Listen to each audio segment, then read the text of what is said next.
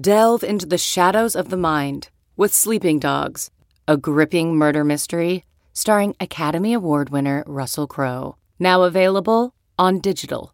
Crowe portrays an ex homicide detective unraveling a brutal murder he can't recall.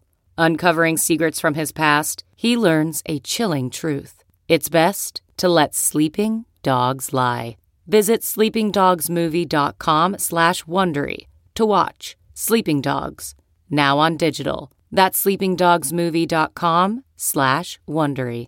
CarMax is putting peace of mind back in car shopping by putting you in the driver's seat to find a ride that's right for you. Because at CarMax, we believe you shouldn't just settle for a car. You should love your car. That's why every car we sell is CarMax certified quality so you can be sure with upfront pricing that's the same for every customer. So don't settle. Find love at first drive and start shopping now at CarMax.com. CarMax, the way car buying should be.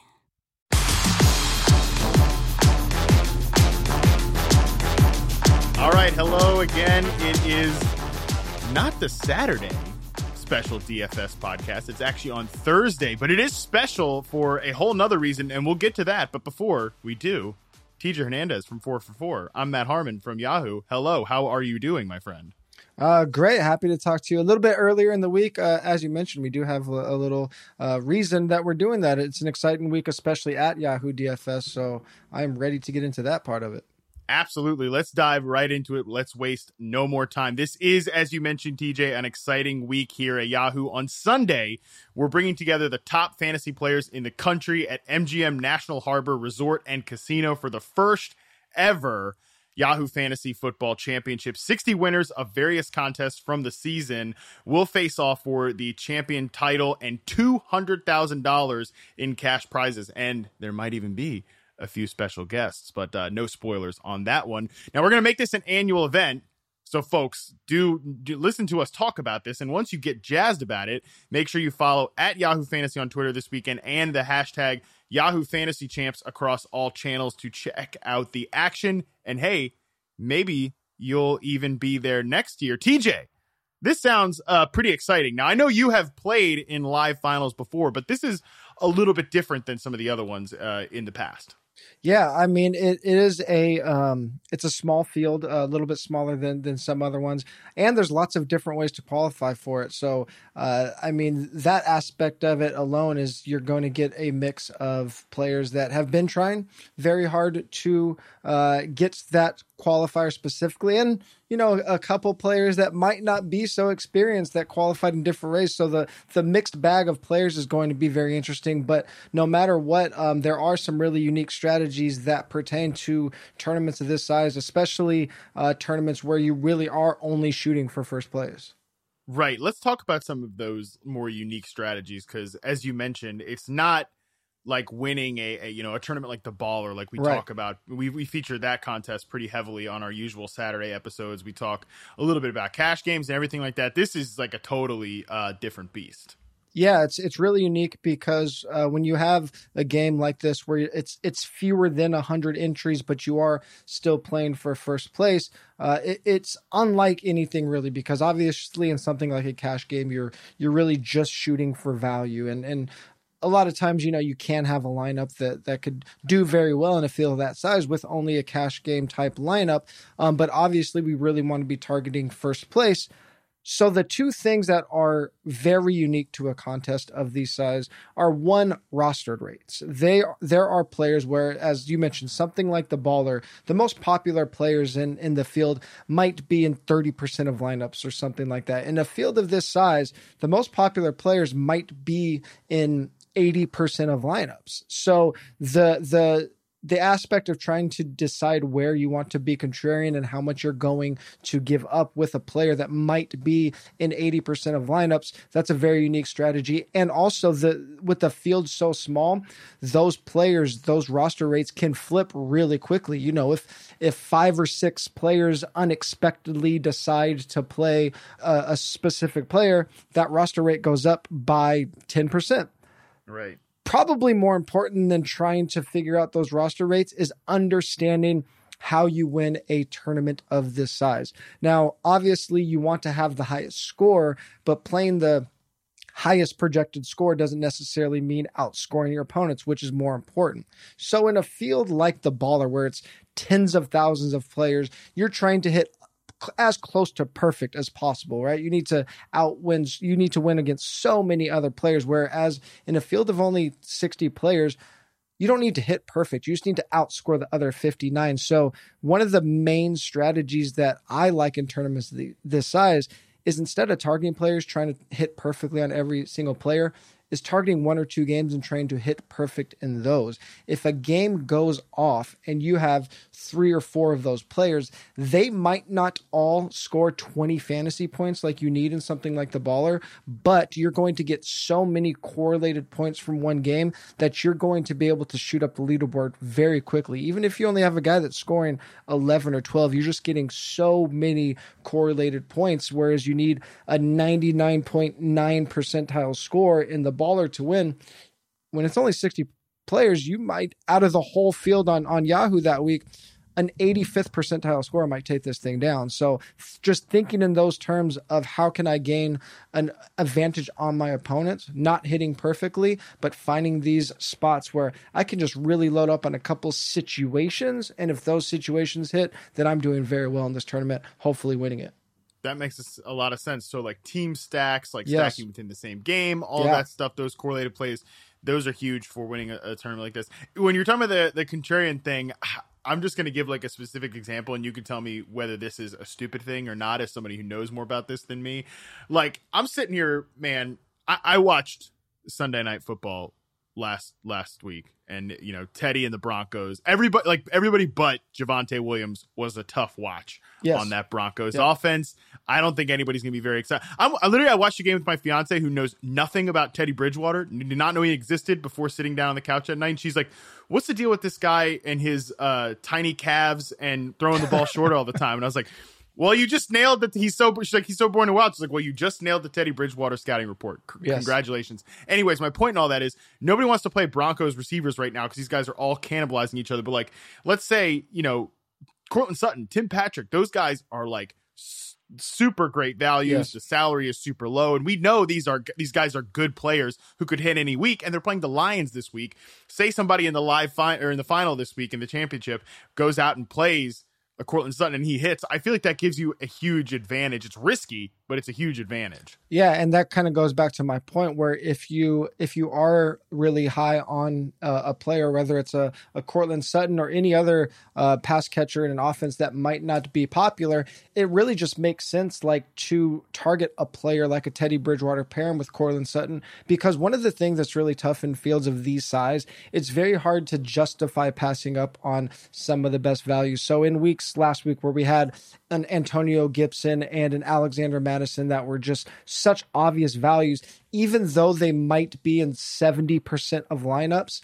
It's still really hard to justify that because there still is a huge advantage to having the best values in the slate on a field of that size. So, how are you going to really separate from a field, even if it is only 60 players? Having one of these unique stacks, especially if they're affordable and let you get to the best studs on the slate, is often a, a really easy way to separate because, again, we're looking not just for to hit perfect, but that unpopular correlation. If things go right for a Teddy Bridgewater type offense with pass catchers that nobody really wants, and all of a sudden they're they score 28 points through the air, um, you're gaining a huge advantage on the field, not just with a player, but with multiple players with one huge situation.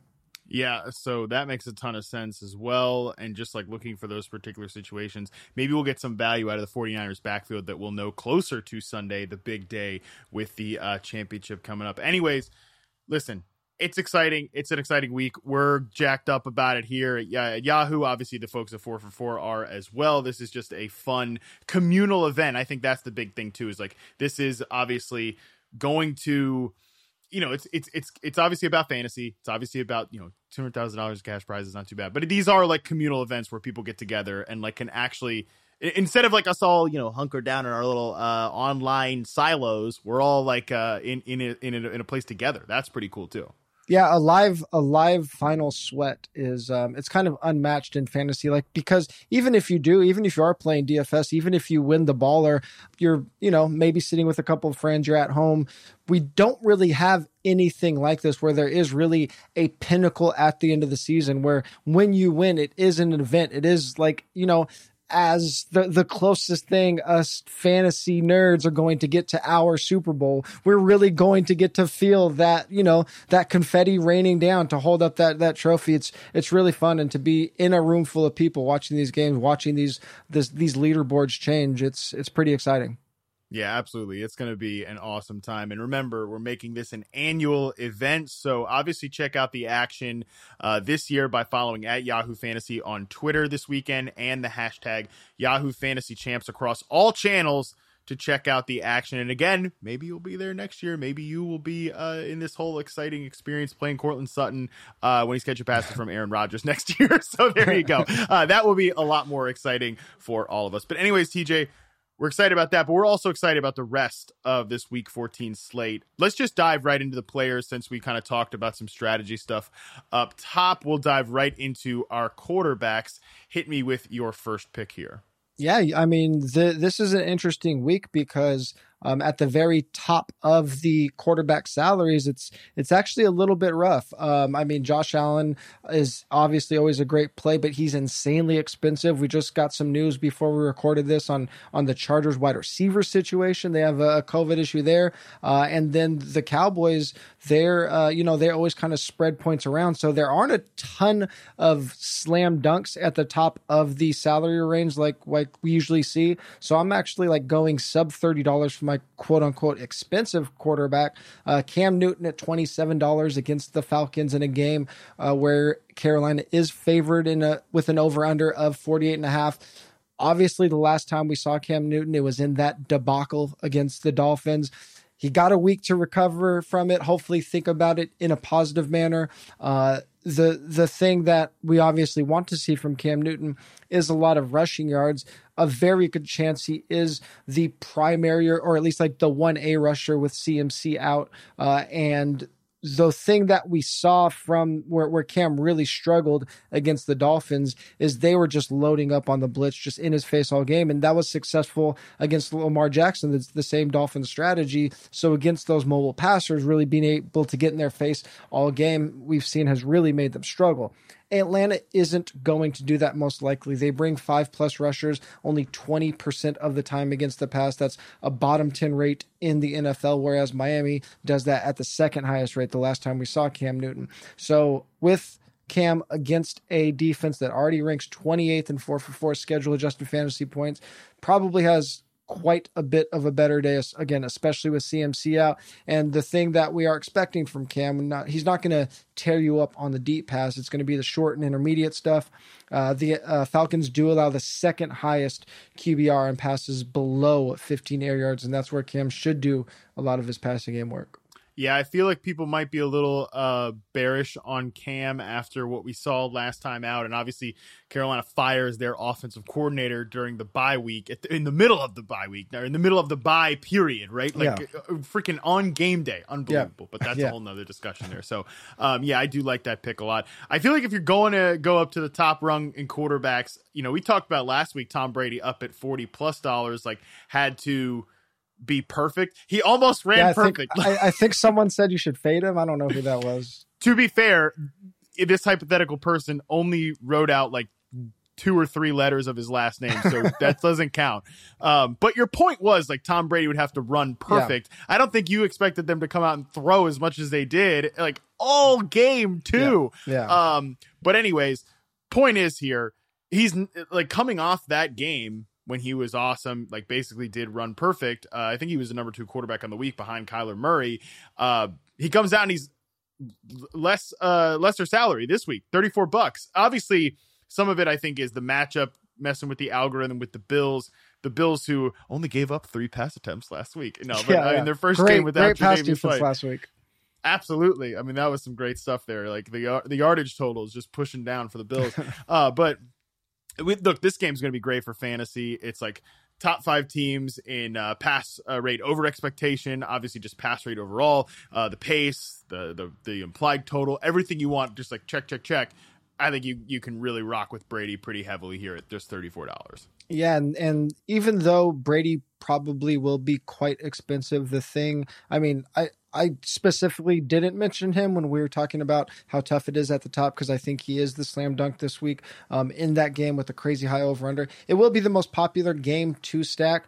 The The beautiful thing about stacking the uh, the Buccaneers is that even when whether it's it's Godwin or Gronk or or Evans, if they are the quote unquote most popular among the most popular pass catchers on the slate, they're never going to be like they're never going to be blowing away the field without an injury to one of their teammates because they're all going to cannibalize each other a little bit. So you're never going to get like a completely out of whack rostered right with um, any of the Buccaneers, which is always nice when you don't have to worry about eating the chalk too much on them.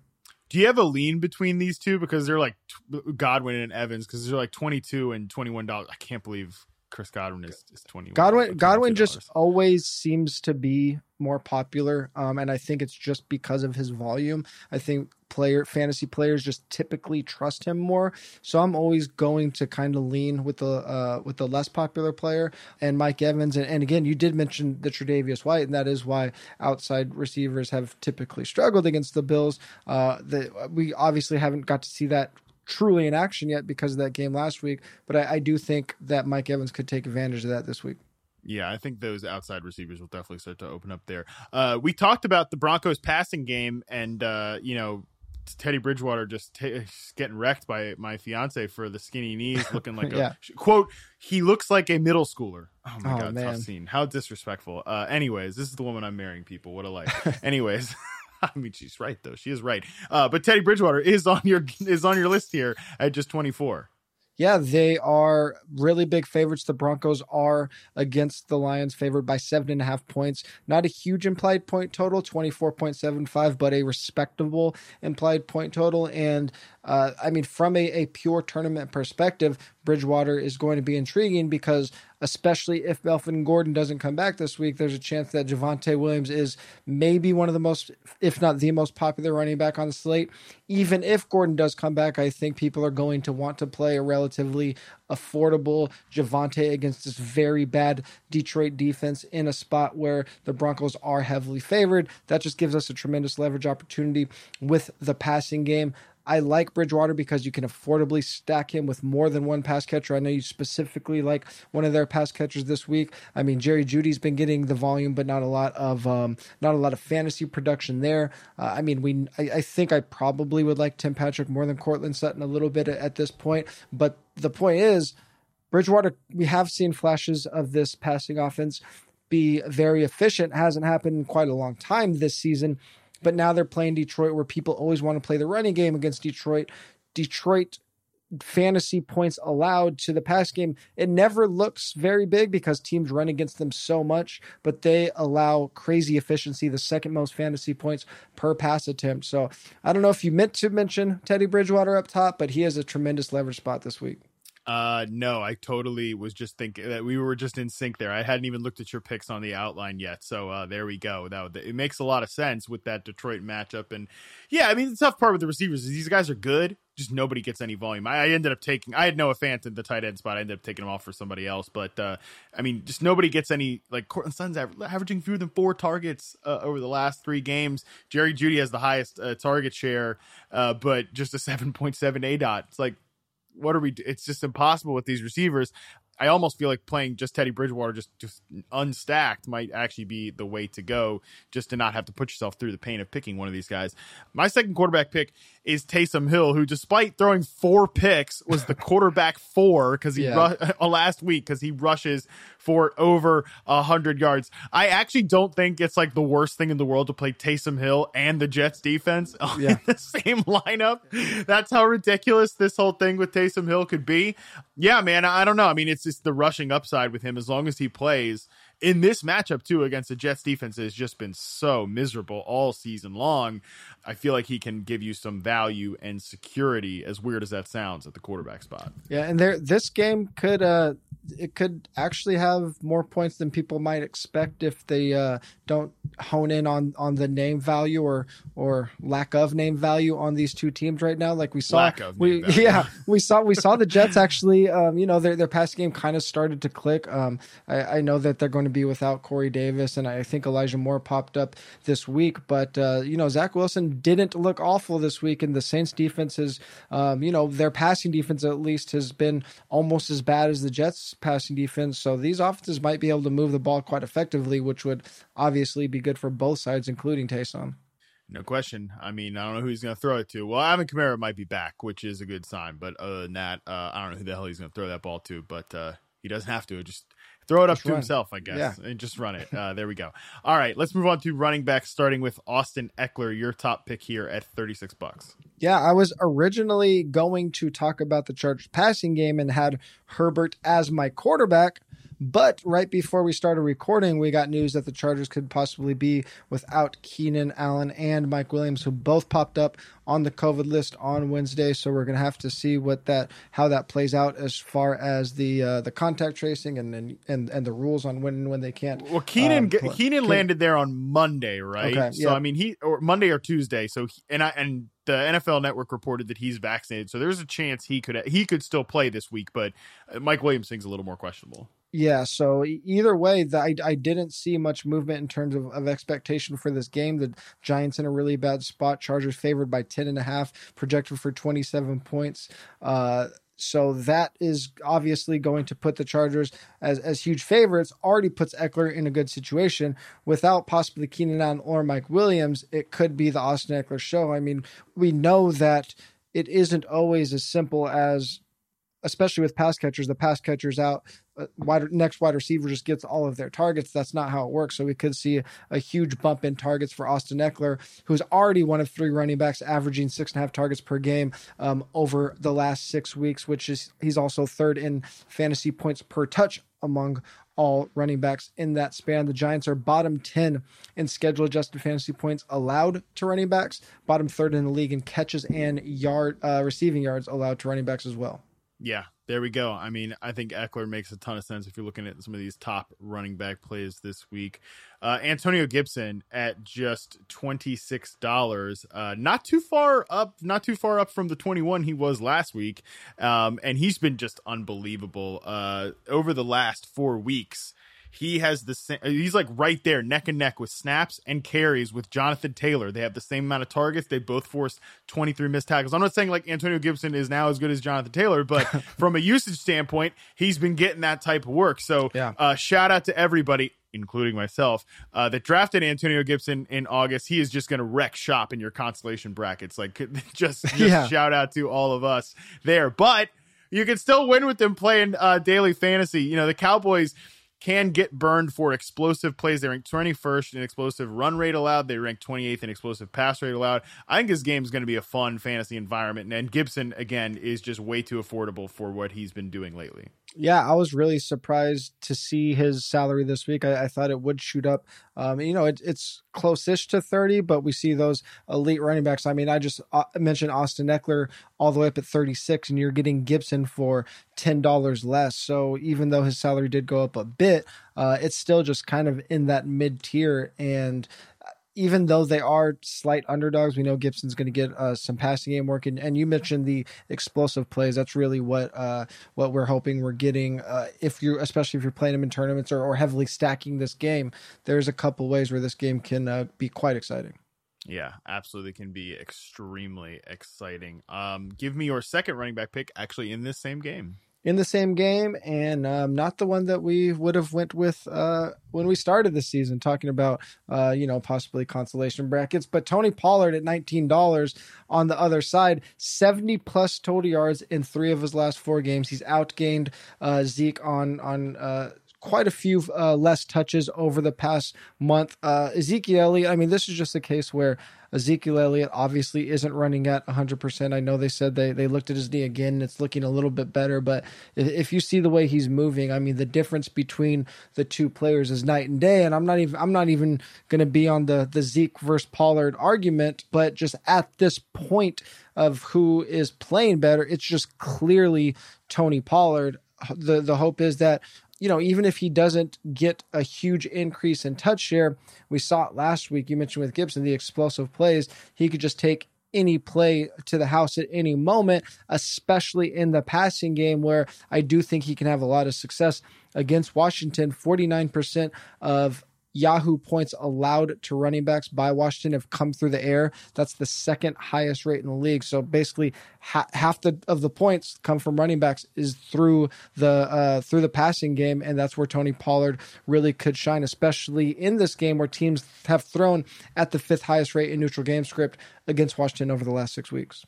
I have been like a big Zeke is still better than Pollard uh, supporter for a long time, and I still believe that. But it's like what are the Cowboys doing running Zeke out there right now? Right, like Pollard right. is objectively good. Yeah. Just you're you're trying to play for the playoffs. Like you should be. You should, what are we doing here? Like let's rest Zeke for a couple. Guys like pulling up lame every time he like breaks away from a defender. He starts like Right. There's a little a little hitch in his giddy up for uh, something that Jerry can maybe understand there. yeah, and and this, like you said, this isn't the um the which one is better. I mean, we're not talking about a dynasty league here who we're taking first next year. It's just that if you are playing DFS, the point is sure, even if they are like in a in a 50-50 share right now, and you think Zeke is still as good. I mean, if he's coming off the sideline, uh, coming off the field and, on the sideline twice a game and missing a couple series a game, those little things can add up and it could make a, a $19 running back all of a sudden have, you know, a, a 60% backfield share just because, you know, Zeke's knee or calf or, or hip or whatever was, was bothering him for a couple plays. I mean, objectively, right now, Tony Pollard's better because he can actually run through an entire play, whereas Zeke cannot. So it's like, let's give this guy a couple weeks off. But uh, the Cowboys, they got a weird thing with the whole Zeke stuff. So yeah, that's not gonna happen. Um, what is apparently happening is that Josh Jacobs is gonna be a full RB one at this point. 17 bucks for Josh Jacobs coming off a career day as a receiver. Um, Jalen Richard's on the COVID list. He could, you know, if he comes back or something like that, might mess this up. But even still, Josh Jacobs was starting to get legit receiving usage uh, before this. I think the Chiefs defense is much, much more improved, but we still saw Javonte Williams, who is just a totally different uh, animal than a guy like Josh Jacobs, different ecosystem as well from a rushing standpoint. But Jacobs is just, I think, too cheap for uh, what he's going to be doing here in this game in terms of, the, of in terms of his workload. Yeah, and I, I have some serious concerns about the Raiders this week, and we'll get into that a little bit later.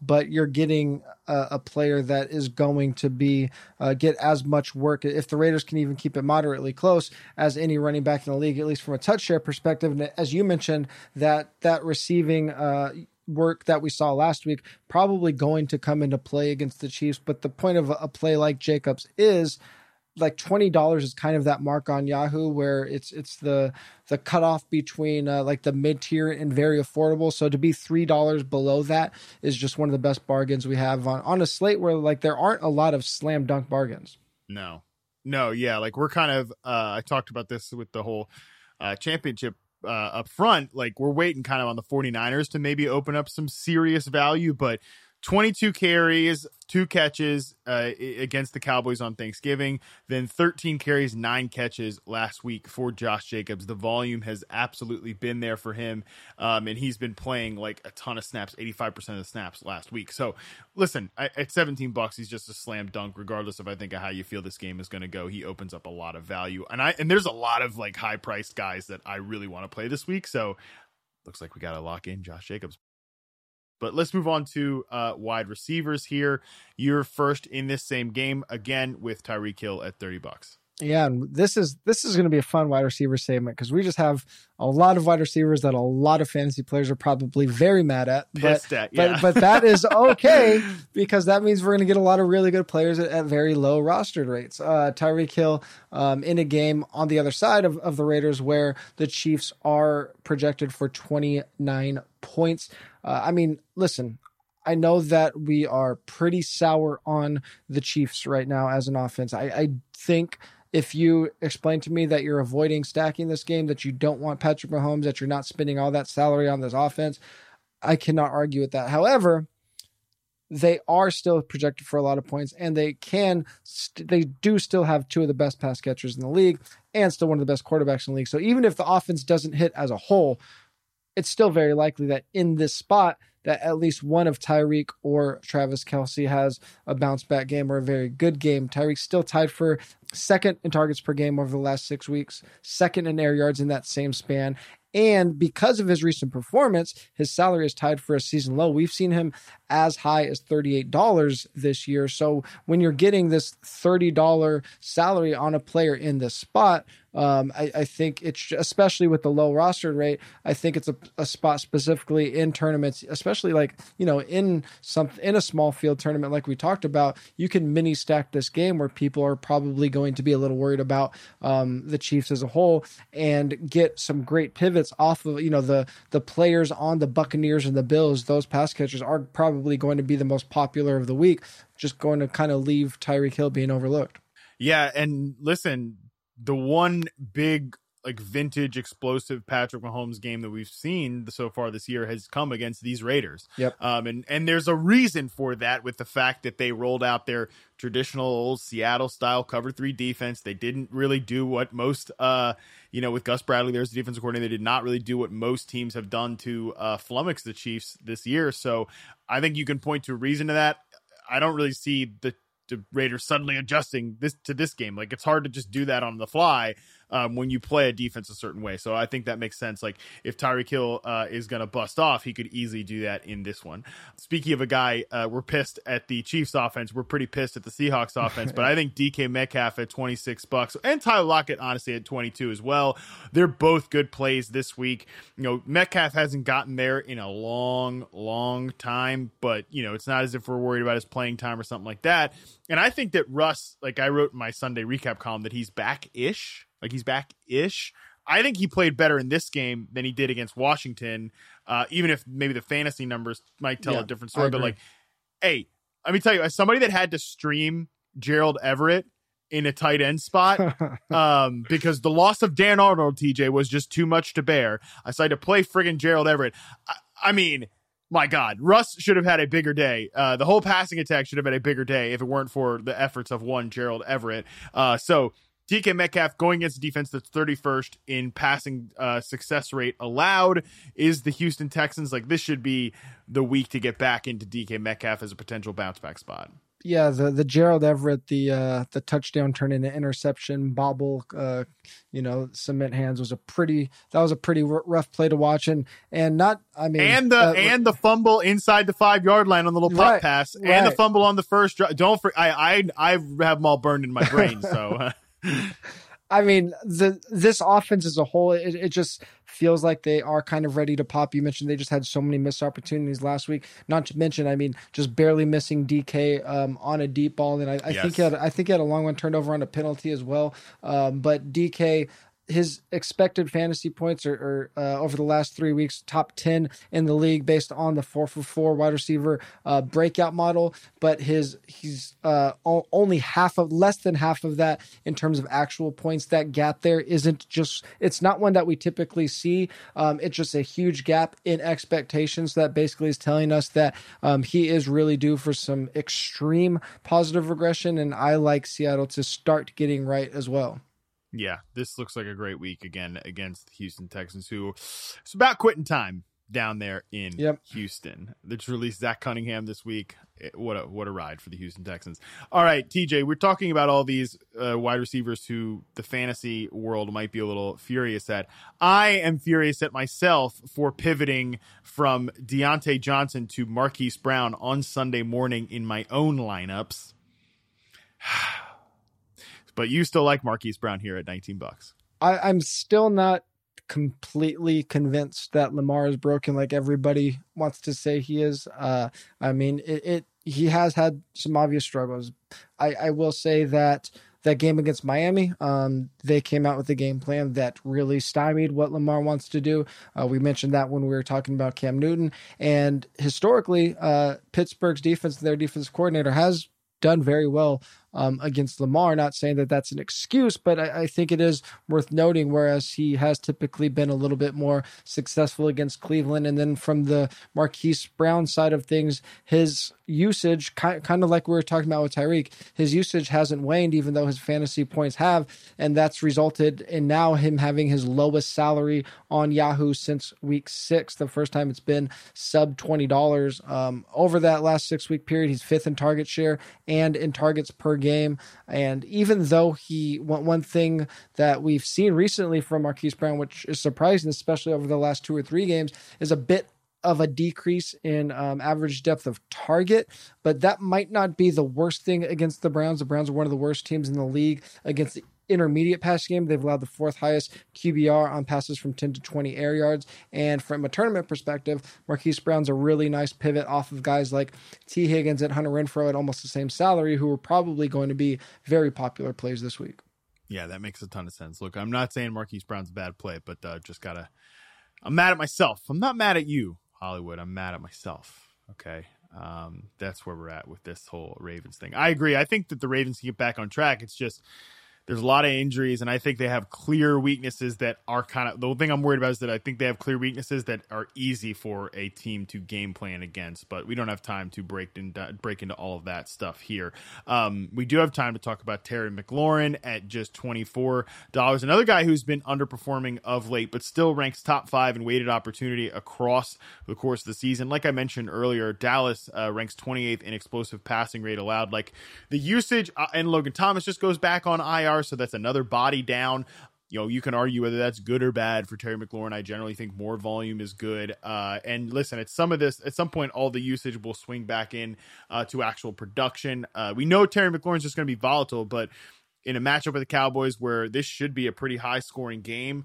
Uh, the total on this is is 48 right now. Um, I think it could potentially go over with these two teams. I want to be back in on the Terry McLaurin business here. Yeah, and and McLaurin's tied to a quarterback whose efficiency metrics have uh, have been you know at or near the top of the league over the past four or five weeks. So uh, he his quarterback uh, Taylor Heinicke has been playing quite well, um, and we know uh, you know even if uh, if it's Trevon on him or whoever else, it's a defense that they get a lot of turnovers, but they get a lot of turnovers because they're gamblers, and when they gamble, uh, it's it's more likely or or increases the likelihood that a player like McLaurin could break one on them. There we go. All right, let's move to tight ends. Let's start with George Kittle at twenty three dollars, your top pick here. Like we said, I, I, was glad that we said this on the podcast that as much as I like Brandon Aiyuk, we both agreed that George Kittle was the play in this passing game, was going to go like nuts in this game. He did go nuts, and I don't think his uh, salary came up uh, despite that massive game. Yeah, and that's really the the point of this Kittle play. I think it's I think Samuel will be back this week. Um, but regardless, we'll yeah, regardless, we're, we st- we're still getting Kittle at a discount compared to what his projection would be with or without Deebo. You're getting him basically looking at um, at Travis Kelce, You're getting Kittle for nine dollars less, but Kittle is one that actually projects as four for four's tight end one on the slate. Uh, Cincinnati is bottom ten against tight ends when scheduled, uh, when adjusted for strength of schedule. And again, even though Deebo wasn't there, Kittle coming off of a season high 12 targets since returning from injury in week nine. He's the only tight end that is top 10 overall in target share. The rest of that list is wide receivers, obviously. And teams are throwing at the fifth highest rate in neutral game script against Cincinnati over the past six weeks. So hopefully that helps out the 49ers a little bit, who obviously want to run the ball more. But uh, Kittle is their main dog right now in the passing game. Yeah, I mean, what a stud! This guy's so good, it, unbelievable. And he's finally player. scoring touchdowns. He's finally scoring touchdowns. That's awesome to see. Uh, just wish you could get him healthy for an entire season, but uh, yeah. hey, it is what it is. All right, let's talk about Rob Gronkowski. Same uh, price, also uh, a superstar player. He's averaging 84 yards per game over the last three weeks, 8.7 targets per game. That's right in line with Mike Evans. Listen, when he's out there, Brady is just going to throw to him. So if you don't want to play the Mike Evans, Chris Godwin game, just play Gronk at 23. And yeah, he's been the consistent one. And and I love that he came out and trolled us last week. Like Cameron Brate scores the Cameron Brate scores the the second touchdown for the Bucks. Gronk misses a touchdown and then comes out for like a whole series and a half. And we're like, well, I'm like, what is going on? And then he just, you know, he gets there with two touchdowns and a bunch of catches. Nothing to worry about. nothing to worry about at all. Uh, the cool thing about the Bucks right now too is that, like I mentioned, over the last three weeks, nine point three targets for Chris Godwin, eight point seven for both Gronk and Mike Evans, and nobody else uh, other than Leonard Fournette is above four. So it's like it's concentrated between those three guys because Antonio Brown is out for the foreseeable future, which is we always like to see that. All right. I also have a similar feeling, like not wanting to pick between the Bucks wide receivers. Like I really want to play a Cowboys receiver in this matchup because I clearly like this game, but I'm having a tough time finding room for CeeDee Lamb at 30. Um, want to play Michael Gallup at 20, but I'm not sure if I can do it with Cooper coming back. But hey, you've got a solution for us, TJ. Uh, Dalton Schultz at $18. We kind of already talked about this situation when I discussed Tony Pollard about how much uh, teams are typically throwing against Washington, uh, how you can beat them in um, really any of the passing games, short, intermediate, or deep, um, but especially in the short and intermediate range. Uh, Dalton Schultz, I mean, obviously this has been with Amari Cooper sideline, but still third among tight ends in expected fantasy points over the last three weeks. Uh, I like Dalton Schultz as a, a pivot off of Dawson Knox, who could be popular in that game that people are going to make a stack just for the simple fact that we don't really have a lot of sub $20 tight ends that are very obvious this week. So it I I mean even though Amari's going to be back for a tight end to be seen, the type workload that Schultz has, he's obviously a favorite of Dak Prescott. And it's an offense that we probably want to stack in some respect. We've talked about this game so much already. So, where you know, you typically want to stack a wide receiver with your quarterback. If you're stacking a game, what tight end is such a hard position to hit that I would rather have some correlation with that player. And Schultz just makes sense because we are going to be targeting this game so much. Yeah, it makes sense. If you're not trying to get up there with Kittle and Gronk, I think Schultz makes up for a perfect play there. Now, if you want to get desperate, if you want to get gross, we got all these COVID situation things with uh, Keenan Allen, Mike Williams. Um, I'm really not trying to get into the Josh Palmer business, although we'll see how that goes. Jared Cook at just $14. Listen, the Chargers have the third highest implied team total. As you mentioned on, on this slate, the Packers are number three, actually, but they don't play uh, until Sunday night. You mentioned it this uh this the line here was minus 10 and a half it stayed at minus 10 and a half besides, besides these injuries because the giants are a nightmare right now they might be starting some dude named jake fromm yeah um like jake from state farm jake maybe? fromm state farm yeah georgia great state uh jake fromm Oh, good God. I mean, it's a nightmare in New York right now. So I could see the Chargers really ringing up uh, the Giants in this one. And listen, if you're trying to save some salary, which, like I mentioned, there's a lot of uh, big name players, a lot of high uh, salary guys I want to play this week, I can go to Jared Cook at 14 here. Yeah, and I mean, even though he is, um, you know, he's only playing a little bit over fifty-five percent of the snaps, and and Donald Parham is getting uh, quite a bit of work. Jared Cook is still getting quite a few um, high leverage targets, specifically targets near the goal line. Still top twelve in tight end over the last three weeks in expected fantasy points per game. And I know I didn't I ended up not mentioning Justin Herbert at the top because of the COVID situation with the wide receivers, but I still love Justin Herbert just because of how much the Chargers have been passing and how efficient their passing game is. So it is going to make sense if you're if you're playing him, you're going to want to probably pair him with somebody and you know playing him with Ekeler is fine, but Ekeler's also going to be very popular. Jared Cook's not the worst option. Let's see that double digit aDOT again from Justin Herbert, please, Chargers coaching staff. All right, let's move into defense. Uh, we've talked about this game quite a bit, but you like uh, the Chiefs at 13. Yeah, they um, they've really turned things around uh, over the past month or so since bulking up their defensive line a little bit, and they are huge favorites, favored by ten points against the Raiders. Their top ten in pressure rate over the last month, we already know that the Raiders are a team that typically throws at, one of the higher rates in, in, the league in neutral game script as 10 point underdogs, probably going to be forced to throw even more. And that obviously sets up for um, more opportunities for, for sacks, pressures, turnovers, hopefully. And Justin Edwards of 4 for 4 ranks the Raiders as a bottom 10 unit in offensive line. So I like the matchup for the Chiefs. I like that they're huge favorites. I also think that, again, I, I mentioned a lot of people probably aren't going to be excited about loading up on this Chiefs game as one to stack, especially with, you know, Mahomes just being very mediocre lately. I think there are some sneaky opportunities. Chiefs defense with a single pass catcher, that is a stack that we have seen work in tournaments before. And it kind of makes sense. I mean, the defense gets them in good scoring situations and somebody's going to score if you're in a good scoring situation and, and it just puts them in a really good game script. So um, I don't mind pairing the Chiefs defense with Tyreek or, or Travis Kelce. Uh, I also like the Chargers at 13 bucks. I, I, mentioned earlier, obviously Jake from State Farm. Uh, he's going to be out there quarterback. We want to probably play defense against him. Uh, do monitor the situation with Joey Bosa. He left with a concussion. Apparently, Brandon Staley actually was like, I don't care if you get cleared, you can't go back in there.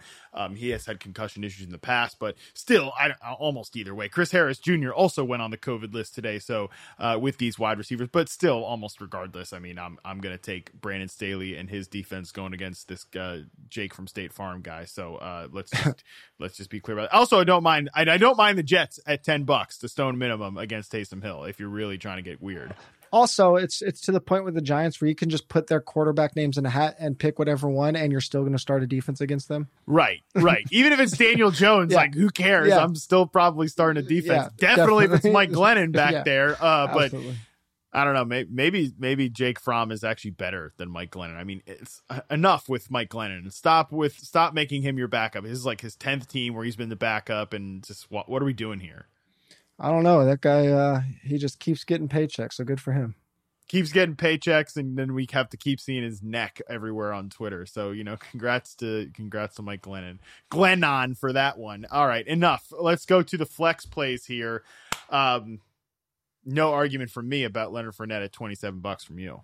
Uh, favored against the Bills and what's expected to be the highest scoring game of the week. Everybody will be on the passing games in this one, so I don't think Leonard Fournette's necessarily going to be like a huge leverage play because I do think people will still um, play him on what this kind of looks like a, a, pretty weak running back slate. But we we were, we have already been talking about Fournette seeing an increased workload. Obviously, had the four touchdown game a couple weeks ago. It, it didn't seem like his workload could get any bigger, but he saw 80% of the snaps in the last two games. Prior to that, he had only done that once all year. So now, in addition to that huge passing game work that we've been seeing, now he's just barely even coming off the field, averaging nearly eight targets per game since the Buccaneers bye, as you mentioned. And the Bills, um, I mean, they got gashed by Jonathan Taylor, obviously, which can happen to anybody. The the numbers against uh, New England obviously a little out of whack. You know, one long run and they only throw three times all game, but I mean, even without Tre'Davious White, I still do think the Bills are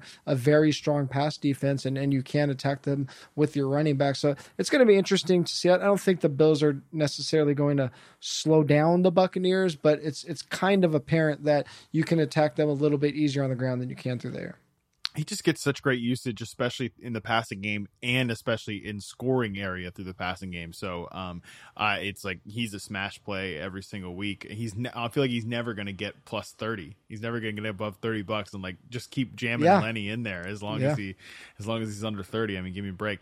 I like Ja'Marr Chase this week. Uh, I wish the salary gap was not as like 10 bucks between Tee Higgins and Ja'Marr Chase.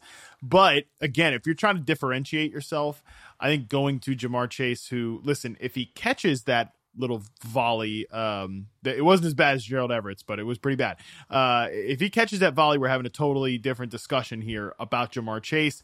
Um, the usage, the targets, and everything, the air yards have even flipped to Tee Higgins' way over the last three games, but that feels like a pretty good time to buy. I know he's like talking in the media too about how he can be used differently and all this stuff. It feels like a good time to buy back in on Ja'Marr Chase. Uh, like he was just running so hot, like on the right side of variance earlier. Yeah, definitely. Um, and now like it's swung back the other direction. I feel like we could get a happy middle at some point. And this 49ers secondary, I think, still remains a unit that you can attack. Uh, they have injuries. They have Josh Norman still out there. Like I think uh, Ja'Marr Chase could potentially rip a big play on this unit here. Yeah, and I think this is a, a, sneaky good game to stack. I mean, you already mentioned uh, we could get some late week value out of it. Already talked about George Kittle, and as you mentioned, I mean, we saw uh, the Seahawks have a pretty decent day against them last week. A offense that has been atrocious, and we know that Cincinnati um, can be very efficient. Haven't been super efficiently. But I mean, even after a bad start last week against the Chargers, they got they got it going and and put up a fight, so they can put up uh, numbers pretty quick. All right, TJ, let's talk about some fades. Uh, and I, are you are you really going to disrespect Hunter Renfrow here in the segment? uh, yeah, I mean, I, I've already made my case for the Chiefs' defense as big favorites in this game. But the reason I wanted to mention the Raiders' passing game specifically is because I, I do think, with the uh, possible high scoring nature of this game, that players that do decide to attack the Chiefs will have some popular bringbacks with the Raiders, most notably Hunter And then I think either tight end, whether Waller's out and and Foster Moreau is a, a value play for a second week in a row, or Waller comes back and, and you can attack them against the Chiefs. I think probably from a, a casual player's perspective, there is uh, might still be a, a sense from uh, the early or the first half of the season that this Chiefs defense isn't strong and and people might be looking to this game as a potential shootout. Uh, but I think this is one where uh, the Chiefs really just come in there and steamroll the Raiders and and uh, remind everybody that they are still very much in in the fight for the one seed, where the Raiders, um, you know, probably going to end up on the outside looking in when the playoffs start. Probably are not. They're probably not. Uh, listen, I'm probably fading Chuba Hubbard. It's tough because he's 18 bucks, and like I, um, I want some value, especially at running back on this slate, but nevertheless, the Panthers just fired Joe Brady, as we mentioned. I know Matt Rhule apparently like wants to run the ball 30 to 33 times a game. Good luck with that.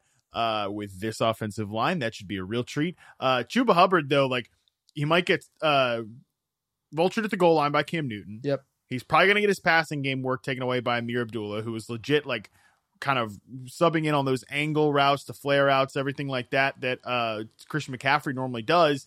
So like the monster weeks we saw, from, and I'm I'm like monster quote unquote weeks from that we saw from Chuba Hubbard early in the year. Those probably are not in the range of outcomes. Even at 18 bucks, even against the Falcons, I think I'll probably pass, despite wanting some value on this slate. Yeah, when we got the CMC news, um, you know, I still still doing rest of season rankings here th- at this point of the year, and it, it, was just really hard to put Chuba anywhere close to even you know a, a, a reliable RB3 um, because mostly because of the presence of Cam and, and now Ameer Abdullah as well. So the the the projection that you think you might have from what we saw uh, when CMC was hurt earlier in the year, nowhere close. I mean, if they're going to run it anywhere close to 30 times, that might mean Cam running it 17 times himself or something like that. Yeah. Yeah. Not ideal for old Chuba Hubbard. All right. Well, TJ, we've said it all it's an exciting week, like we mentioned here at Yahoo Fantasy. Do remember to check out uh, at Yahoo Fantasy on Twitter this weekend and follow the hashtag Yahoo Fantasy Champs across all channels to check out all the action around uh, the live final, the champion, uh, the Yahoo Fantasy Football Championship. It's going to be exciting. It's going to be awesome. So make sure you tune into that. And also, if you found this podcast via the Yahoo Fantasy Football Forecast feed, TJ, tell the people about DFS MVP. Yeah, first of all, good luck to all of the live finalists. And listening to this on Thursday this week, tomorrow on Friday, we do our comprehensive DFS uh, MVP uh, overview of the all of the slates uh, for the weekend. Sunday mornings, we do a Sunday morning show, GPP Last Look, on our subscriber only Discord. So make sure you get signed up to access that. Every mo- Monday, we do a cash game review on YouTube, the DFS MVP channel. So make sure you check out that review as well. And if you found this show via the DFS MVP feed, make sure you check out the Yahoo Fantasy Football Forecast. Uh, we do great shows every single week, including uh, I'll be back next week with the uh, Stat Nerd show midweek with Dalton Del Don, and of course every week the Sunday night recap with Liz Loza that is in your ear holes by Monday morning. So make sure you check that out and subscribe. In the meantime, I'm at Matt Harmon underscore BYB on Twitter. That's at TJ Hernandez. Check out the whole crew at Yahoo Fantasy. Good luck this weekend to everyone participating in the Yahoo Fantasy Football Championship. Until then, we are out.